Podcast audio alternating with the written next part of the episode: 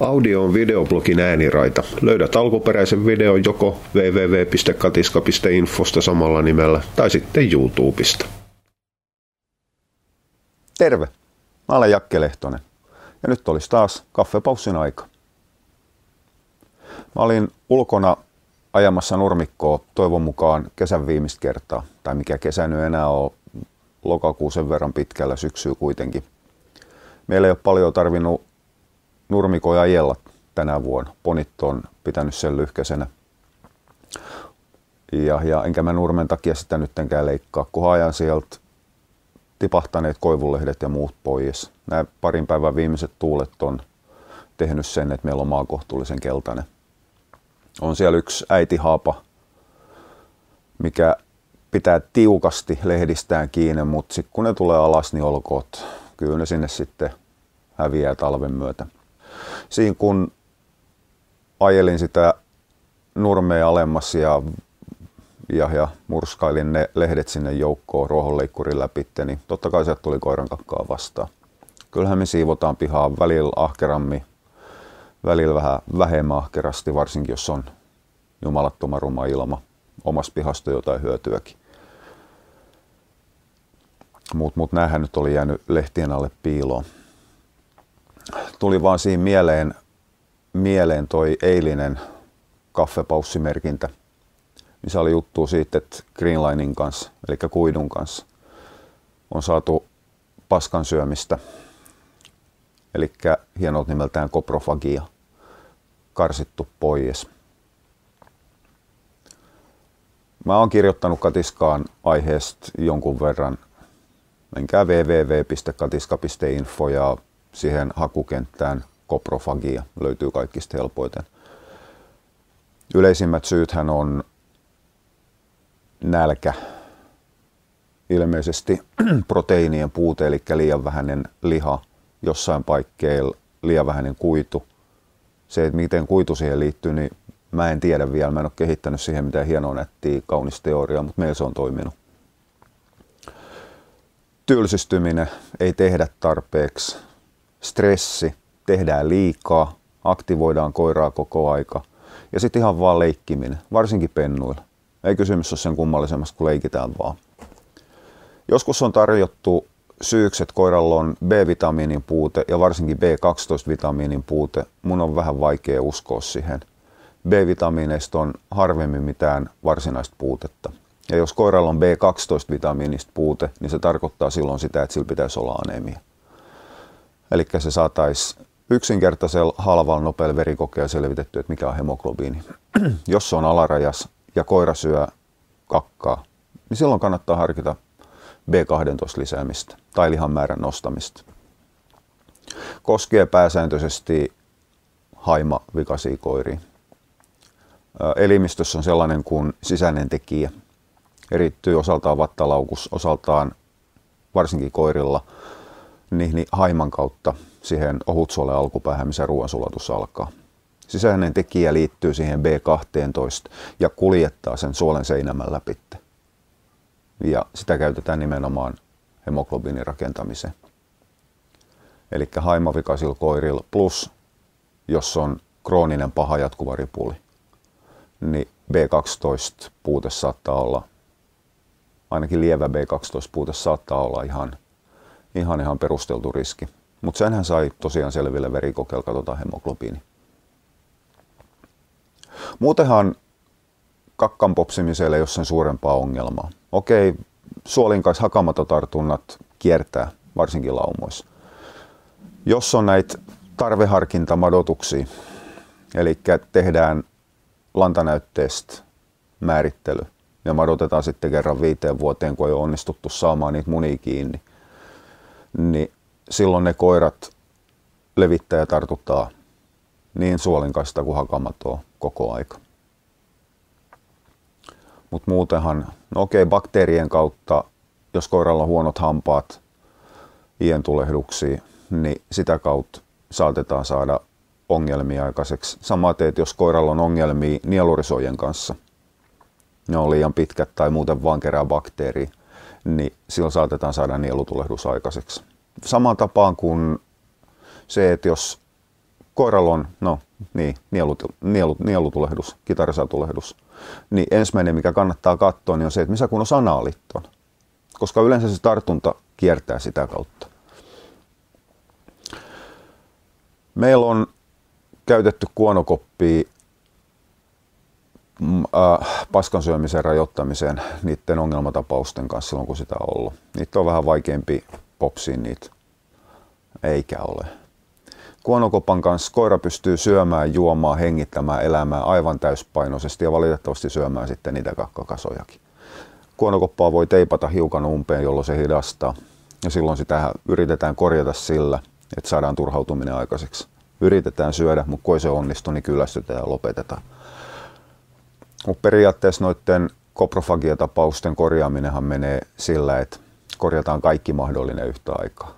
Lisätään liikuntaa, lisätään lepoa stressittömänä aikana. Lisätään ruokaa, nostetaan painoa, lisätään lihan määrää, lisätään ehkä hiukan B-vitamiini ja laitetaan kuonokoppa päähän.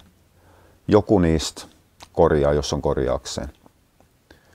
Tietystihän se olisi mukavaa aina tietää, että mikä toimenpide korjaa, mutta se on enemmänkin semmoista akateemista uteliaisuutta. Suurimmalla osalla ihmisiä riittää se, että ongelma poistuu. Se, että mikä sen poisti, niin on se ja sama. Sitten, anteeksi, naamakirjahan sitten blokataan semmoinen mukavin sopiva tekijä sieltä. On satuttu antamaan tippa homeopaattista vettä. Ja sitten sen jälkeen mennään ja mainitaan, että homeopatia poisti meidän koiran paskan syömisen. Se, että on tehty kaksi miljoonaa muuta asiaa samaan aikaan, niin ei, ei sitä esi koita tarpeelliseksi kertoa. No, se siitä. Ihmisillä on kuitenkin omituinen esto käyttää kuonokoppia. Mä en ole koskaan oikein ymmärtänyt, minkä takia. Meillähän kuonokoppia ei käytetä nimenomaan paskan syömisen estämiseen ongelmatapauksilla. Se on bonus siihen päälle. Meille se on halvin mahdollinen eläinkuluvakuutus. Maksaa, jos eBaystä tilaa niin kuin me tehdään, niin maksaa alle kympin postikuluinen kappale. Jos Suomessa tilaa joltain myyjältä, niin sitten hinnat pyörii, en tiedä mitä tällä hetkellä, 12-20 välillä varmaan. Kestää mitä kestää, ne on kulutustavara. Turkkikoirat kestää sen, että otetaan niskas kiinni ja revitään ja rastetaan. Niin kestää Greyhoundikin. Mutta Greyhoundilla on lyhkäinen turkki, heikko iho. Ja silloin kun juostaan lujaa ja käydään kaveriin kiinni, niin siinä vaiheessa nahka saattaa revetä hyvin äkkiäkin. Palkeen kielet ei tapa koiraa, aiheuttaa, no ei ne aiheuta aina ihan selvää kipuakaan, jos suoraan sanotaan, no hetki aikaa arkoin, mutta sitten seuraavana päivänä se on ok. Mutta ne on täysin turhia vammoja. Jos ne voidaan estää kuonokopalla, niin minkä takia sitä ei tehdä. Yksi vahva perustelu olla käyttämättä kuonokoppia, ei se ole vahva, mutta se on yleinen, niin on se, että ei meillä ole koskaan mitään tapahtunut. No mukava teille, jos ei ole koskaan mitään tapahtunut, meille on. Mä vaan mietin sitä, että sit siinä vaiheessa, kun tapahtuu se vahinko ja se on vakava, pahimmassa tapauksessa koira purraa hengiltä, tai koirat menee lihaksisto poikki, tai silloin hirvittävä määrä tikkejä joka puolella, kun on napsittu puolet nahkaa irti. Pystytkö menemään silloin siihen peiliin eteen katsomaan itseä silmiä ja sanomaan, että tämä oli hyväksyttävä riski, nyt se on ihan ok, että mulla on koira kuollut tai koira on pirun kipiä, että mun ei ole tarvinnut kymmenen vuoteen käyttää kuonokoppaa, joka ei haittaa koiraa. Mä en pysty siihen. Sen takia meillä käytetään kuonokoppia.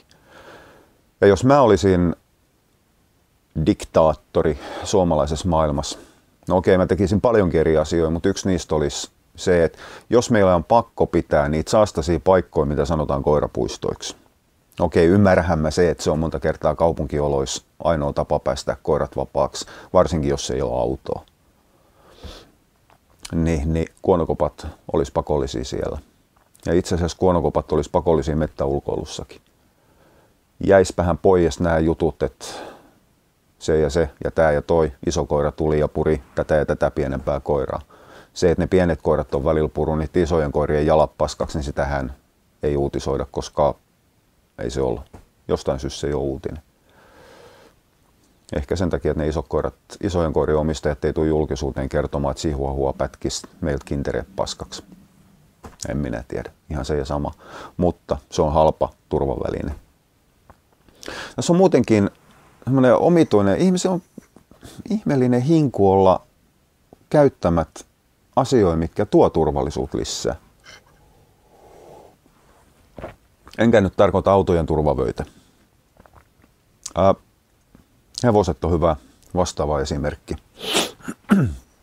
Netissä on tämmöinen vaihtoehto hepparyhmä. Mä sanon sitä ilkeästi Ku Klux Klaniksi, KKK. En minä muista enää, että missä lyhenne tulee kannuksetta kuolaimittaa, kurittaa, kunniatta kuolee, jotain sinne päin. Hevosille ei saa olla rautaa jalas, hevosille ei saa olla rautaasuus, hevosille ei mielellään saa olla satulaakaan selässä, koska ne rajoittaa hevosen elämää ja saattaa aiheuttaa ongelmia. Kyllä, ne rajoittaa. Niiden tarkoitus nimenomaan on rajoittaa. Ne on hallintavälineitä. Joka vuosi Suomessa välillä kuolee ja loukkaantumisia tulee hirvittävän paljon, kun hevonen linkoo ratsastajan selästä tai hevonen kaatuu. Osa näistä tapahtuu toki niin, niin kuolaimien ja kenkien kanssa. Mutta niitä tullaan, tai niitä on tapahtunut myös sen takia, ettei ole kunnon järkeviä varusteita, koska halutaan olla pehmeä ja luonnonmukaisia. Jos te haluatte olla luonnonmukaisia, älkää kiivetkö sinne hevosen selkään, päästäkää ne villiksi vapaaksi Afrikan savanneille. Suomen mettiinhän hevonen ei kuulu. Meillä ei ole luontaista hevoskantaa ollut koskaan. No, nämä on näitä. Mutta koirien kuonokoppa kuuluu tosiaan tähän. Itse asiassa se ei kuulu samaan kategoriaan kuin kuolaimet hevosen suussa. Koska kuolain vaikuttaa siihen hevoseen, riippuen mitä ihminen tekee siellä ohjien toisessa päässä. Kuonokoppa ei vaikuta koiran elämään. Mutta kuonokoppien kanssa olisi ehkä saatu estetty määrättyi ns. tarpeettomia lopetuksia, eteenpäin myyntei, jopa häätöi.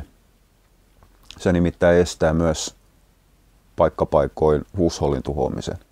Haukkumistahan kuonokoppa ei tietenkään estä. Meidän setikkatamma, mikä ostettiin silloin 8V likalle ratsuksi, oli tyypillinen, no ei se tyypillinen setikka ollut, se ei ollut ihan niin ilkeä. Se on itse asiassa kohtuullisen mukava ja muuten, mutta se on yhtä omapäinen kuin setikat on. Silloin oli kevyttä tavaraa suussa, mikä aiheutti sen, että se piti pääs, nyppi päätä alaspäin ja linkos likkaa satulasta pois. Jossain ryhmässä sanottiin, että täytyy vaan olla parempi ratsastaja. Tota, 8-12-vuotiaat tytöt, mitkä ratsastaa setikoitten kanssa. Missä ihmeen välissä niistä on tullut niin päteviä ja hyviä ratsastajia, että ne pystyy hallittamaan sen ponin mistahansa. Siinä vaiheessa, kun niiden taito on niin hyvä, että ne hallittee sen, ne on niin isoja, että ne siirtyy isompiin poneihin tai hevosiin. Eli mukulan tarttis kärsii nyppivää, hyppivää poni sen takia, että sille ei saa laittaa rautaa suuhun. Meidän setikkatammaan laitettiin raskaammat raudat. En minä muista mitään, ei nyt mitään perhana belhameita tainnut olla. Mä edes tiedä kuolemista yhtään mitään muuta kuin suurin piirtein, mitä mulla on selitetty ja minkä näköisiä ne on. Laitettiin kuitenkin raskaampaa tavaraa suuhun. Ja vähän hihnaa alle ja hihnaa päälle, jolloin se päännyppiminen loppus. Lopputulos oli se, että likka, mikä oli valmis luopumaan ratsastuksessa sen takia, kun se oli ruvennut pelkäämään tippumista, tuli yhden tunnin aikaa varmaan tusina kertaa alas rupesi yhtäkkiä taas tykkäämään siitä puuhasta. Poni oli kurisen järjestyksessä, sen oli helpompi olla. Jos tätä yksinkertaista liikettä ei olisi tehty sen takia, että kuolaimet on hankali hevoselle ja osa, anteeksi, viherpiiperteistä on sitä mieltä, että se rajoittaa hevosta liikaa, niin se poni olisi lähtenyt joko kiertoon tai lahtiin, mutta se ei olisi meille jäänyt. Nyt se on meillä jos tätä malliin mennään, niin se on meidän siihen asti, että se vanhuuttaan kuolee. Kaikki sen takia, että sillä ratsastustunneilla laitetaan vähän enemmän tavaraa suuhun. Et, nämä nyt on näitä kynnyskysymyksiä. Jos koira pureksii toisia koiria vapaana. Jos se syö itse Kyprokista läpi ja se saadaan estetty sille, että sillä lyödään kuonokoppa päähän, niin minkä takia sitä ei tehdä? Sen takia, että ihmisellä on jonkunnäköinen esto sitä kuonokoppaa kohtaan. Tämä on vähän sama kuin yhdessä ketjussa kysyttiin, että ketkä käyttää kaulapantaa sisällä, ihan se ja sama kysymys. Meillä on kaulapanta sisällä. Meillä on sen verran koiria, että ne on pakko olla mahdollista ottaa kiinni missä tahansa jostain muualta kuin niskanahasta tai hännästä. Ja niiden kuljettaminen on helpompaa. Niin yksi käytti perusteluna sitä, että pitää koiralla kaulapantaa sisällä tuntuu siltä, kun pitäisi sitten takki sisällä. No okei, henkilö itse laittoi siihen hymiön perään ja tiesi, että tämä oli ihan hölmö perustelu. Niin kuin se onkin. Mutta ihmiset ajattelee monia asioita just eräällä tapaa niin kuin väärää kautta ja antaa sen vaikuttaa siihen koiraan. Se on eräänlaista väärää inhimillistämistä. Samaan kategoriaan kuuluu se, että koiralla on annettava aamuruokaa sen takia, kun itsellä on nälkä aamulla. Älkää peilatko sitä koiraa oma ittenne kautta, vaan peilatkaa sitä koiraa koirana. Mulla on kaffe loppu. Täytyy varmaan lähteä jatkamaan tuota, tonne viimaan tota nurmikon leikkuuta ennen kuin se mainostettu vesisade hyökkää päälle. Joten kiitti kun jaksot taas katella. Moi!